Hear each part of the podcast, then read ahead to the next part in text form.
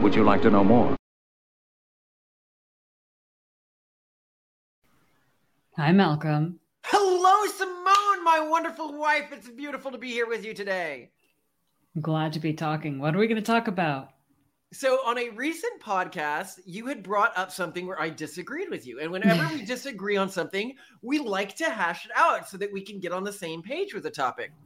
So, we both agree that right now, progressivism and the far left has been eaten by this super virus that has hollowed out the old predominant ideologies and just wears them like a skin suit. And we agree that this super virus is primary objective or like the objective ideological function of it is to remove in the moment emotional pain from people that's what it optimizes most of its decisions around so those two things being agreed where we disagreed was the movements that it ate.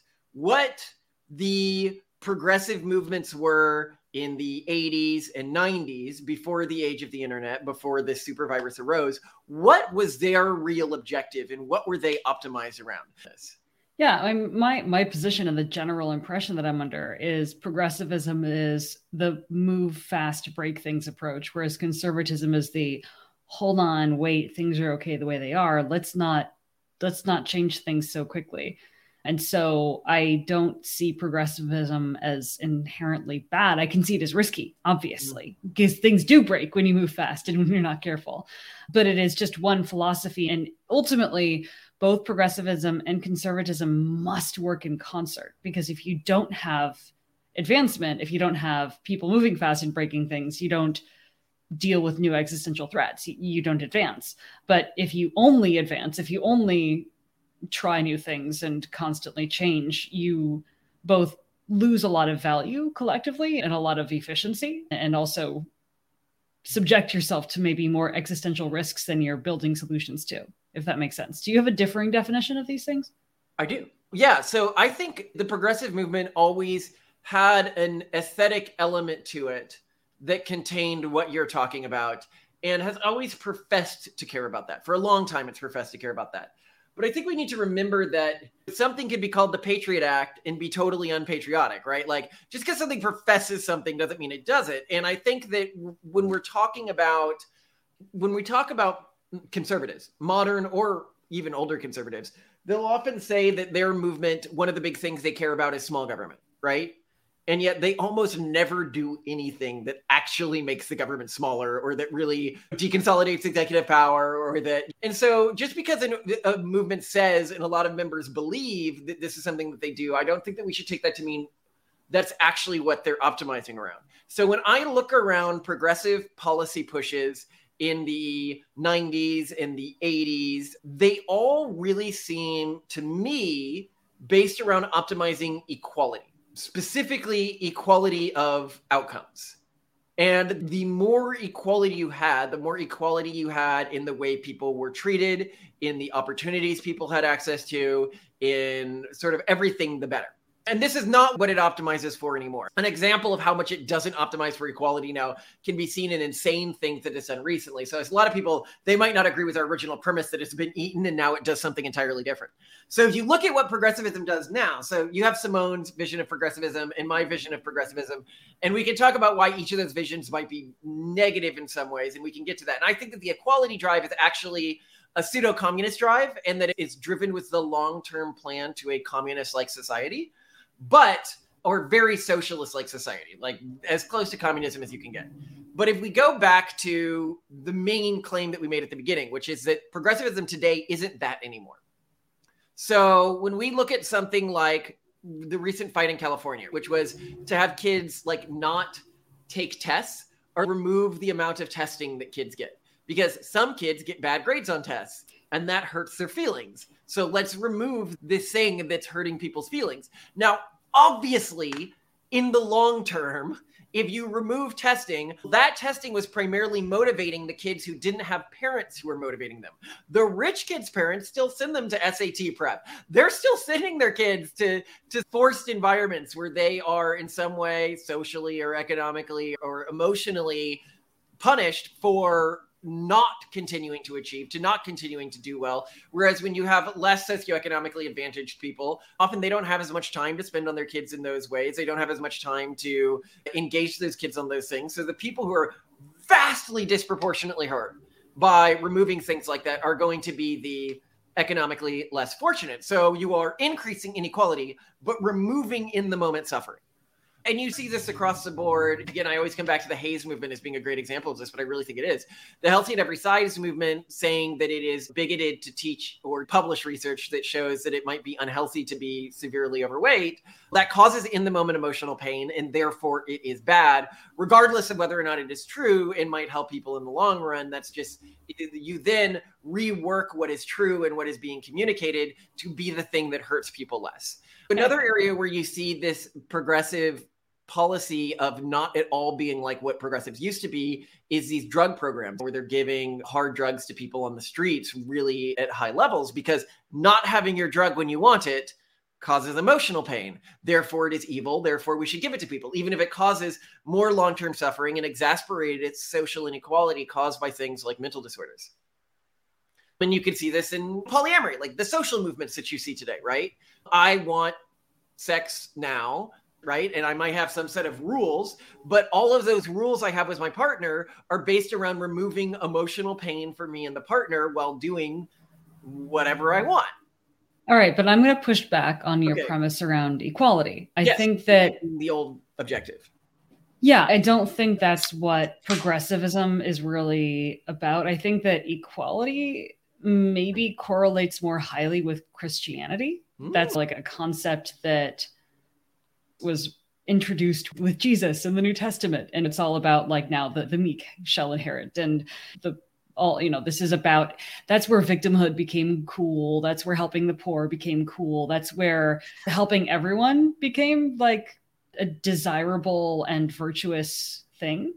And I think that Christianity or like pro religion groups have isolated, oh, uh, sorry, sorry, oscillated between progressivism and conservatism. So I think that there's a lower correlation between equality, which I very much like connect with Christianity and conservatism or progressivism. And I think more of it has to do with who is in favor of changing things and who is not in favor of changing things. There has been time when the Catholic Church and then broader Christianity has been very pro change. And there have been times when it has been very anti change. So I don't agree with what your like basic argument is. I really find the point you just made very fascinating. And I do agree that you're right. That before Christianity, and this is actually a really interesting thing if you study the history of like early Christianity, the idea of looking with reverence on the less fortunate in society was not really done. Uh, there, there was very little cultural precedent for doing that, it, at least within the traditions in those geographic regions. And this is something you can actually see Romans talk a lot about in the early Christian tradition. Is they saw it as really interesting the way that Christianity did that, and potentially even morally superior to their existing pagan practices. As to why Christianity does that, I suspect it's because their original, like the progenitor of it all, was somebody who was suffered, who was downtrodden, and that they showed their dedication through suffering and of unpraised suffering in the moment. And that is why, for a long time after this, and if you're not familiar with the early Christian church, the core thing you would do to be cool in the Christian church was to become martyred. That was the highest act of devotion. And then when the Roman government Christians started freaking out about this because they could no longer do the key thing, the end state, right? And so then what that's when the monastic tradition started. So they would they just get they got fed up that they couldn't get themselves killed, so they just walk into the desert and then say, okay, I'll live this sort of life of suffering. But this elevated this this life of suffering, which really elevated the poor, which is really philosophically interesting. But I don't know. I actually think both the progressive, the communist, and the conservative faction. I love the conservative factions like you guys aren't the Christians, and then the Christians say you guys aren't uh, the progressives. They're like you guys aren't the good Christians. And the truth is that Western civilization has been so inundated in Christian values for so long. I actually think both perspectives are different parts of the Christian kaleidoscope and represent different Christian denomination values and different ways of relating to those values. And so I think it's wrong to say that the conservatives are the Christian influence side and the progressives aren't the Christian influence side. Um, So however, I think with me. I well, okay, but here's where I don't agree with you. So when I look at the actual policy decisions that they were pushing, they were pushing for a very specific and stupid kind of equality. And that is equality regardless of what you do. That you can dress any way, take any action, act in any way, put any amount of effort into something, and you should still be socially treated the same and get the same rewards. You should be able to not go to work and still get the same rewards as somebody who does go to work. Well, no, That's an not- extremist that's- position. that is one progressive group that has made arguments like that and again like th- there are that's this is what i personally because i'm going to hold out like i'm trying to stand progressivism here uh-huh. progressivism is about letting ideas out there trying them but it's not about enforcing them and it's not about forcing them on other people. It is hey let's try this social experiment. Hey let's try letting people dress whatever way they want. Let's try and see what happens when women vote. And But they the never end, had a fail state. That's the thing about social experiments is they're supposed to have a fail state. Like we know if Well, X yeah, or Y happens. progressivism and conservatism are about the next step we take they're not about determining what what fails or what succeeds and in fact a very progressive system would have a higher revolution a higher respawn rate than like a conservative system because the progressive system would say oh wow we all just tried like being naked for a year. That was dumb. Here's a new progressive idea. Maybe we should wear clothes. Cool. Let's try it. Whereas someone would be like i don't know radical man. monogamy? I don't know. We've- Did you see the? So there was an article, uh, like advice or something, and they're like, "There's this cool new thing people are doing in San Francisco called radical monogamy." But see, that's the progressive way. And- the conservative way in San Francisco would be like, no, let's stick with polyamory. We know it works, and let's not go around changing things. And yeah, progressivism we, is we, we tried this polyamory thing. Let's give it another few centuries. Yeah, exactly. And that's what I'm saying. Like progressivism is great because it allows for greater adaptability. I think conservatism is the also very necessary hesitation before doing something crazy so that you don't end up hurting a lot of people. Because a point that you make about governance, for example, is progressivism within governance models, especially on the state level, is incredibly dangerous because when you do something wrong, hundreds of thousands, if not millions of people may die. So there is a place for these things. So here's how you convince me. Can you think of actual mainstream progressive policy positions? You have a window here, okay? You have the 90s to the 50s, all right? And you've got progressive positions from that period, okay? I want you to find a single one that was an actual policy position that they pushed for that couldn't be argued to primarily be about equality instead of just social accelerationism. Because what you're describing is social accelerationism, and you get social acceleration, like Calvinist tradition, which we're both from, is a very socially accelerationist position. They were always experimenting with new cultural Gay practices. marriage. What? Gay marriage. Gay marriage. I don't think that's about equality. Hey, if it were about equality, then we would have animal marriage too. All right. It like it, this No, is for the gays. da- da- da. What are you talking about? Come on. It was a hundred percent.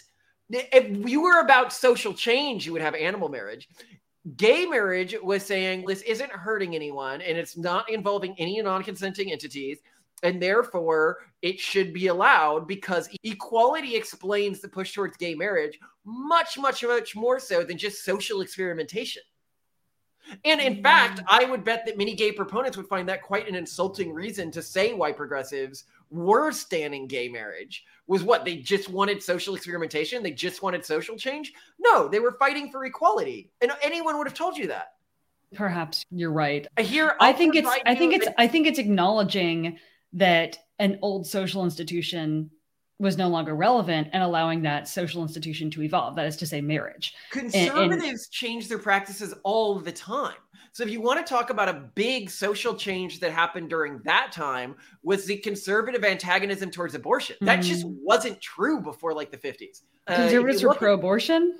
Yeah, they were pro abortion. In fact, there were surveys done, and conservatives were much more pro abortion than progressives. Really? Yeah, so the abortion thing only came about because they were trying to capture the Catholic voting bloc, which was always anti abortion. So I looked this up after recording, and at the Republican National Convention in Kansas City in 1976, the majority of the constituents there were pro choice.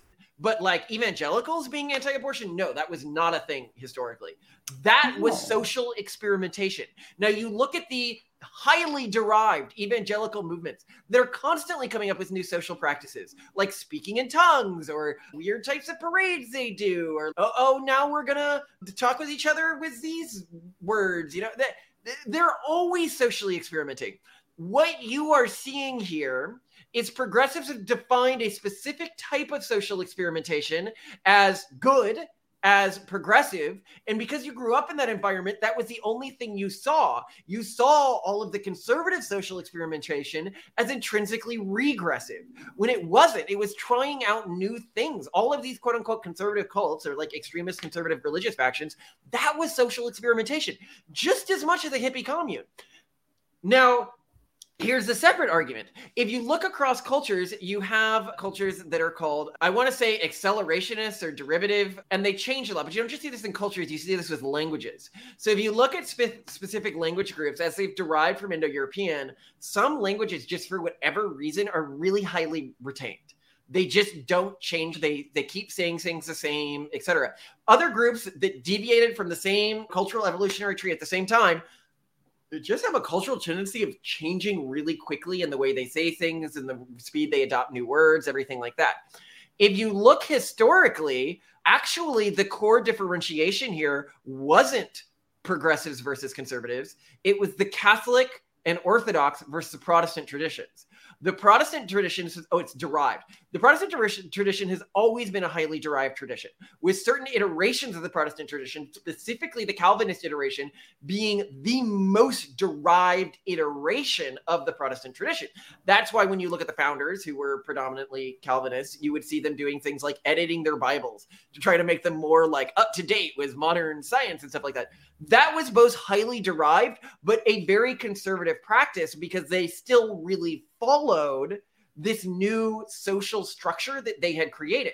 And I would argue that conservatism today is still the same in terms of its long term objective as conservatism in the 90s and 80s. And this is where you can see your core thesis falling apart, I think, is that it is about intergenerational cultural fidelity. What they care about is their culture surviving into the future. Yet, if you're looking at the Protestant tradition, specifically the most fervent of the Protestant traditions, they're often highly derived cultural groups. Look at the Mormons. Talk about a derived cultural group. They have very odd sorts of practices. And, and they and do innovate. They, they do adapt. It takes them a little while, but they adapt they do adapt. Yeah, yeah. They do a lot more social experimentation than I'd argue progressives do. If you and their social technologies are really cool. Like we can get into Mormon dating and stuff like that. Like they've developed some pretty interesting social technologies.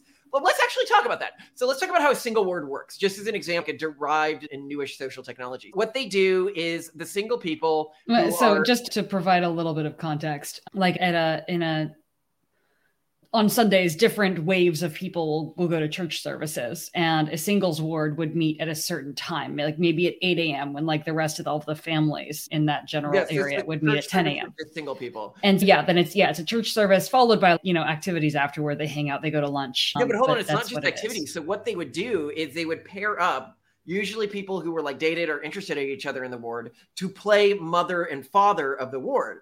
And so instead of going back like you would if you were married and going to your home and then doing family day with the kids, you would do family day with the ward, where this couple plays the role of mother and father and then hosts like an event, like a party, like a mixer for the other people in the ward in the same way that they would do for their kids if they were older. And it allowed them to try out relationships in a way that I think probably led to healthier relationships forming. So that's an example of a newish social technology. I don't know if it's that new. Okay, I looked it up after recording and it appears that it gained prominence in the 1970s but was invented in the 1950s. So, yes, a very new social technology. It's more of a conservative tradition because that social technology was experimented with the idea of forming relationships and transmitting the culture onto the next generation. So it was towards conservative ends and not towards progressive ends, where when they experiment with new social practices historically, before they were eaten by the virus and now they're just like a ghoul wearing a flesh suit, they were about maximizing equality. And okay, hold on. I don't think it's about maximizing equality. I think it goes back to a different definition that you've given about both the present, but also past difference between progressivism and conservatism, with conservatism fighting for in, intergenerational well being and progressivism fighting for intragenerational well being. So, progressivism optimizing around the well being of people here and now. We don't really care about our grandchildren's grandchildren. And conservatives arguing more in favor of now, screw yeah. our kids. So, the one big deviation from all this is global warming. Where does this fit into things for you? Because it's the one area where progressives actually take a long termist perspective. Don't you think it's one of those things that's arbitrary, like with the war in Ukraine? How in the United States, like it's almost it's a little counterintuitive how we'll say Democrats and Republicans decided to support different angles on the conflict. I, I don't think necessarily it had to be. So I'll give you my answer to this. Okay. I think what's happening is the progressive institution has predominantly, when we talk about the super virus or where it really began to spread, it was at university campuses. Okay. And at um, that time, the conservative institutions, a lot of people think of as conservative as anti-academic, but that really wasn't true if you go back to the conservatism of the 70s and 80s. There were a lot of conservatives in academia back then. But once the progressives had really captured the academic system as a means of replicating their ideology because they weren't having as many kids, so they needed to proselytize somewhere, then the conservative institutions began to distrust anything that was coming out of academia. And global warming really requires a law, an academic perspective to judge how dangerous it really is. And so I think that what we're really seeing here is more a distrust of academia from conservatives and the progressive priesthood if they have a priesthood which they do actually it's academics that's the height of the that's who tells them what's true and what's false uh, in the same way that if you look at the older catholic tradition and you wanted to go determine what was true and what was false and we can go over a different video in this you go to your priest right and that was the core divide between them and the Protestants. The Protestants said, "Oh, you should determine this on your own." And obviously, some Catholic traditions have different. But the progressive faction, when they're trying to determine what's true and what's false about the world, they say, "Ask the experts." But what do they really mean by experts? They mean people who have been accredited by this university system where you can be fired for saying something too conservative, right? That's not experts. That's just what's the progressive status quo, which is really, especially now, right? Really, it just makes it a priesthood. Yeah. Yeah, maybe you've convinced me a little bit. I guess growing up with progressive culture, one wants to believe that it's more well meaning than it perhaps is, or melt well, equality is well meaning if you don't think about no, it. No, yeah, if you don't think about it, but equality is a complete farce. There is no such thing as equality. Explain what you mean by that. That's them's fine words to a lot of people. I know, but once you think about it, it, it, it you, yes. So this happened. I realized this upon reading a book called Policy Paradox by Deborah Stone. In one chapter, she describes a professor bringing a cake to a class and dividing it fairly or equally. But then she describes all of the different ways in which the cake can be equally divided. And I'm not going to give exact examples based on who gets the best grades, who's the hungriest, who has the best way to tolerate a glycemic load, who really likes cake the most, who she likes the best, who walked up first to get a piece of cake. There are many di- ways to equally well, I think divide. I don't like the examples used just easier. I think a better way to say it was is it who's the hungriest who needs calories the most, like mm. who's physically the biggest? Mm. Is it an exactly equal distribution? Is it to the people who have less access to cake at home? Is it people who yeah. have less money so they couldn't get a cake in class as much? Yeah. So that or people who got better grades. Yeah, yeah. Or the people who got more cake last time get less cake this time. Yeah. Yeah. It's depending on sort of who you are and where you stand in this and how much you want cake it might an equal division of the cake might feel very unfair to you very unequal to you. You can always and, manipulate what equality means yes and because you have to make a judgment call on what how we define equal and there is no one universal thing that you can use as criteria it, there is no such thing as true equality. There's equality along one dimension and it's a very one dimensional way to think about things. So yeah, if you base an entire political philosophy around equality, especially if that equality is not something that also is core to that that political philosophy, if equality were defined in progressivism was I don't, I don't even know how it could be defined. Then well, maybe the reason it's not defined is because it's defined loosely so everyone can believe that if things were divided more equally they'd have more stuff. They would benefit. Yeah yeah yeah. Um, well, I think is... what's really interesting about intersectionality as a concept is that it's like a moving goalposts for equality that enables people to cheat. It's like a cheat code for having things made more equal in your favor. Yeah, because it, it, has allowed people to say, I deserve more and I am more excluded and have a bunch of exclusionary labels. I think as progressivism began to be eaten by the virus, as it began to optimize itself around removing emotional pain, it did begin to define this equality that it was trying to create, where equality is the people, the people who deserve the most are the people most susceptible to emotional pain. And this is why you have these emotionally fragile, they deserve so much special treatment when no sane culture would be like, oh, yes, the emotionally fragile, that is who should have the most resources and run society. But within progressive culture, yeah, of course, the emotionally fragile, because it is their emotional fragility and their susceptibility to emotional harm, which means they mean more protection in a society where the core promise, the core thing that's getting people on board is we will protect you from pain. So I will say that you have seen this transition, but I think yes, in 90s and 80s progressivism, they didn't know what equality meant.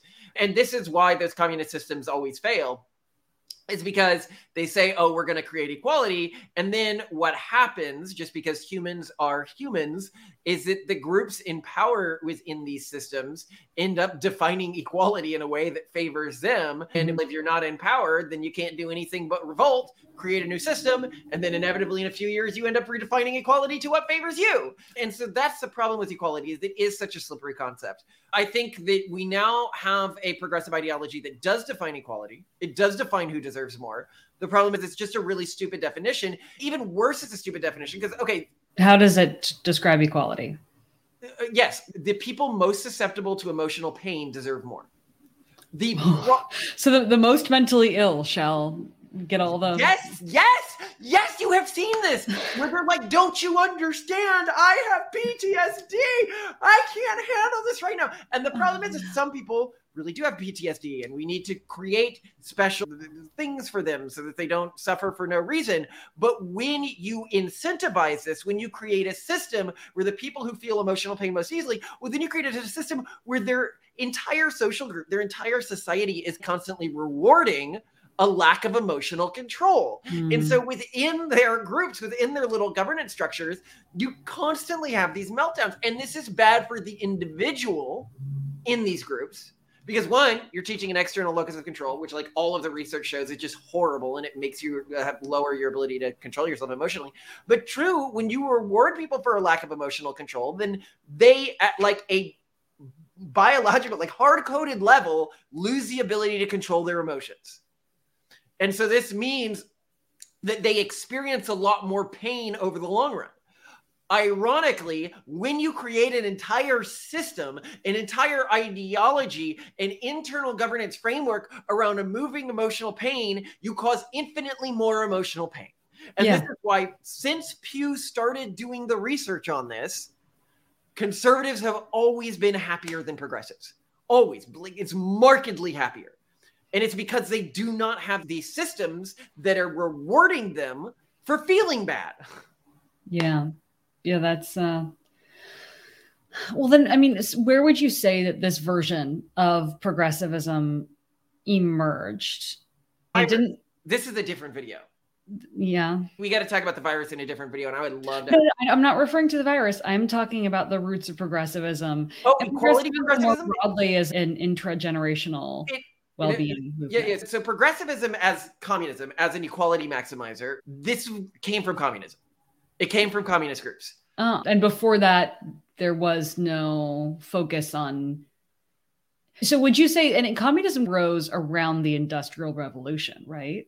Yeah. So, if you look at things that my family fought for, like historically, right? Like, my family was never progressive family in terms of the ideology that was motivating them. They were always mm-hmm. motivated by maximizing individual agency was in the mm-hmm. system. But when they were in politics, you look a few generations back, big supporters of women's suffrage, big supporters of stuff like shorter work weeks during the age of robber barons, trying to increase autonomy by being very workers' rights. I think you can be adaptive in what maximizes individual well-being and autonomy while also saying that just trying to optimize for these things that the that iteration of progressivism existed before the communist ideology really took over the Democratic Party and made them into what they are. And well, I, what you're describing is, I think, maybe more like my original definition of progressivism. Like we're open to change and fixing things more quickly. No, you don't. No, so? what I'm talking about is conservatism. All the things that I'm talking about, I consider conservative ideas, and they were conservative ideas. Mm. They were hmm. Republican ideas, and a lot of people say the Republicans and the progressives switched, but they didn't really. What happened is racism switched between the parties. That absolutely happened. But if you look at the policy positions that the various parties were having, what really happened is this communist strain basically infected one of the groups and it became the Communist Party and had no sort of ties to its former self. Whereas the Republican movement did adapt to that. Like it reactively took positions that it hadn't taken before, but it maybe changed as much as the conservative and progressive movements did during the Trump era. We're like, there was definitely huge party switches. Like the protectionists became the non-protectionists, and like the populists became the non-populists, and the all the people who were pro-war became the anti-war party. There was a huge party switch then. But fundamentally, mostly the people who were still on one party were still in the same party. And yet our grandkids will say, "Don't the party switched when Trump took power?" Which I think would make most progressives like like what? No, you can't say that. No one will say that in the future. But like it's so obvious that's going to be the way people see things. You think so? Oh, absolutely, yeah. Interesting. Um, I don't agree with that. I'm just saying that's what people will say. And so I think that we can mislabel this sort of quote unquote flip that happened with the parties when it really wasn't a full flip that happened with the parties. Okay. Have I changed your mind or not? a, a little bit. I, I, think a lot of it might, for me, be caught in the weeds. I, I would need to go through the history of, Go you know, it. what, yeah, what all these things stood for in the past. And I and you too, too. You know, I'm talking, yeah. well, I love you, Simone. I love that we disagree about things and we make a point of trying to come to like we haven't done this in a podcast before where we like genuinely hadn't really talked through something before the podcast. So now you guys are seeing how we try to align on issues in our relationship, and we'll keep talking about this until both of us come to a position where I'm like, either you convince me or I convince you. So actually, an argument she didn't make now that did convince me a lot because we did talk about this a little bit before the podcast, and it is that progressivism before the virus was much more pluralistic in its aims, and that I am overly simplifying it, and that did actually convince me. And I do think that she's right. Is these equality-driven angles of progressivism were only some of the most dominant factions, but there were many different factions within the progressive movement before the virus that had many different objectives. And that through that, they were much more pluralistic, and I'm overly simplifying them. And so I did change my mind based on that argument, which didn't come up in this podcast. Do you think you're oversimplifying them by saying that they were all fighting for equality, or are you still going to hold that all of these? No, I'm just saying the predominant factions that had power to get things passed in the legislature and stuff like that. I think that they were fighting for equality more than anything else. I think that was their primary objective function. But I do also believe that it was a diverse party back then, and it is wrong to paint the Progressive Party circa 80s, 90s, 70s, 60s as one group. In the same way that today, I think that you can't really ideologically dissent without being expelled from the movement. Yeah. Yeah. Oh, and maybe I'm thinking also more about my original point that like progressivism is more about being in favor of change and conservatism is not because I think you made an interesting argument that a lot of conservative groups have been very innovative, but I think it, it can also equally be argued that the progressive movement, especially today, is so ossified. It's so, it, it is now like just swathed in orthodoxy and to talk about what you mean there, some people might be like, "Oh, I disagree with that." The TERF movement historically, it would have had differences of opinions with other progressives, but it fundamentally would have still been allied with the Progressive Party. Mm-hmm. Yet it has been. These are feminists. These are old school blank slate feminists. The reason mm-hmm. they believe what they believe, if you actually look at, they call themselves gender critical feminists. If you actually look at why they hold the positions they hold, is because they believe in the older orthodoxy. And the older orthodoxy was that humans aren't born with anything. The only reason we have gender is because we were raised to believe we have gender, right? And so they see anyone who is ossifying this idea of gender or saying, oh no, gender is real, as fighting for this completely fictional in that it's not based on any sort of biological reality patriarchy and that we should move towards a completely genderless society. I think a lot of people don't like actually know what the gender critical movement is actually fighting for. And they believe this because that used to actually be the scientific consensus. before Mhm. academics were like, oh no, there actually are like really systemic differences between the way men and women think. And we now know this, and that you can't just raise a guy as a girl or raise a girl as a guy, and, and most of the time have that turn out okay. Actually, you can. There's been intergender studies on this. I'm not saying what's true. I'm saying what is the political orthodoxy of the academic institution now. So we could get on that later. But th- this has been a fantastic conversation, Simone. Yeah, I love talking with you about these things. I especially love when we disagree because it gets Yeah, really interesting. Yeah. That's where we're going to come up with a new idea, and we can t- we have a new thing to talk about for a few days. Oh, yeah. Things are so much more interesting when one or both of us is wrong because then we become slightly more enlightened at the end, but only slightly. All right, love you. love you too.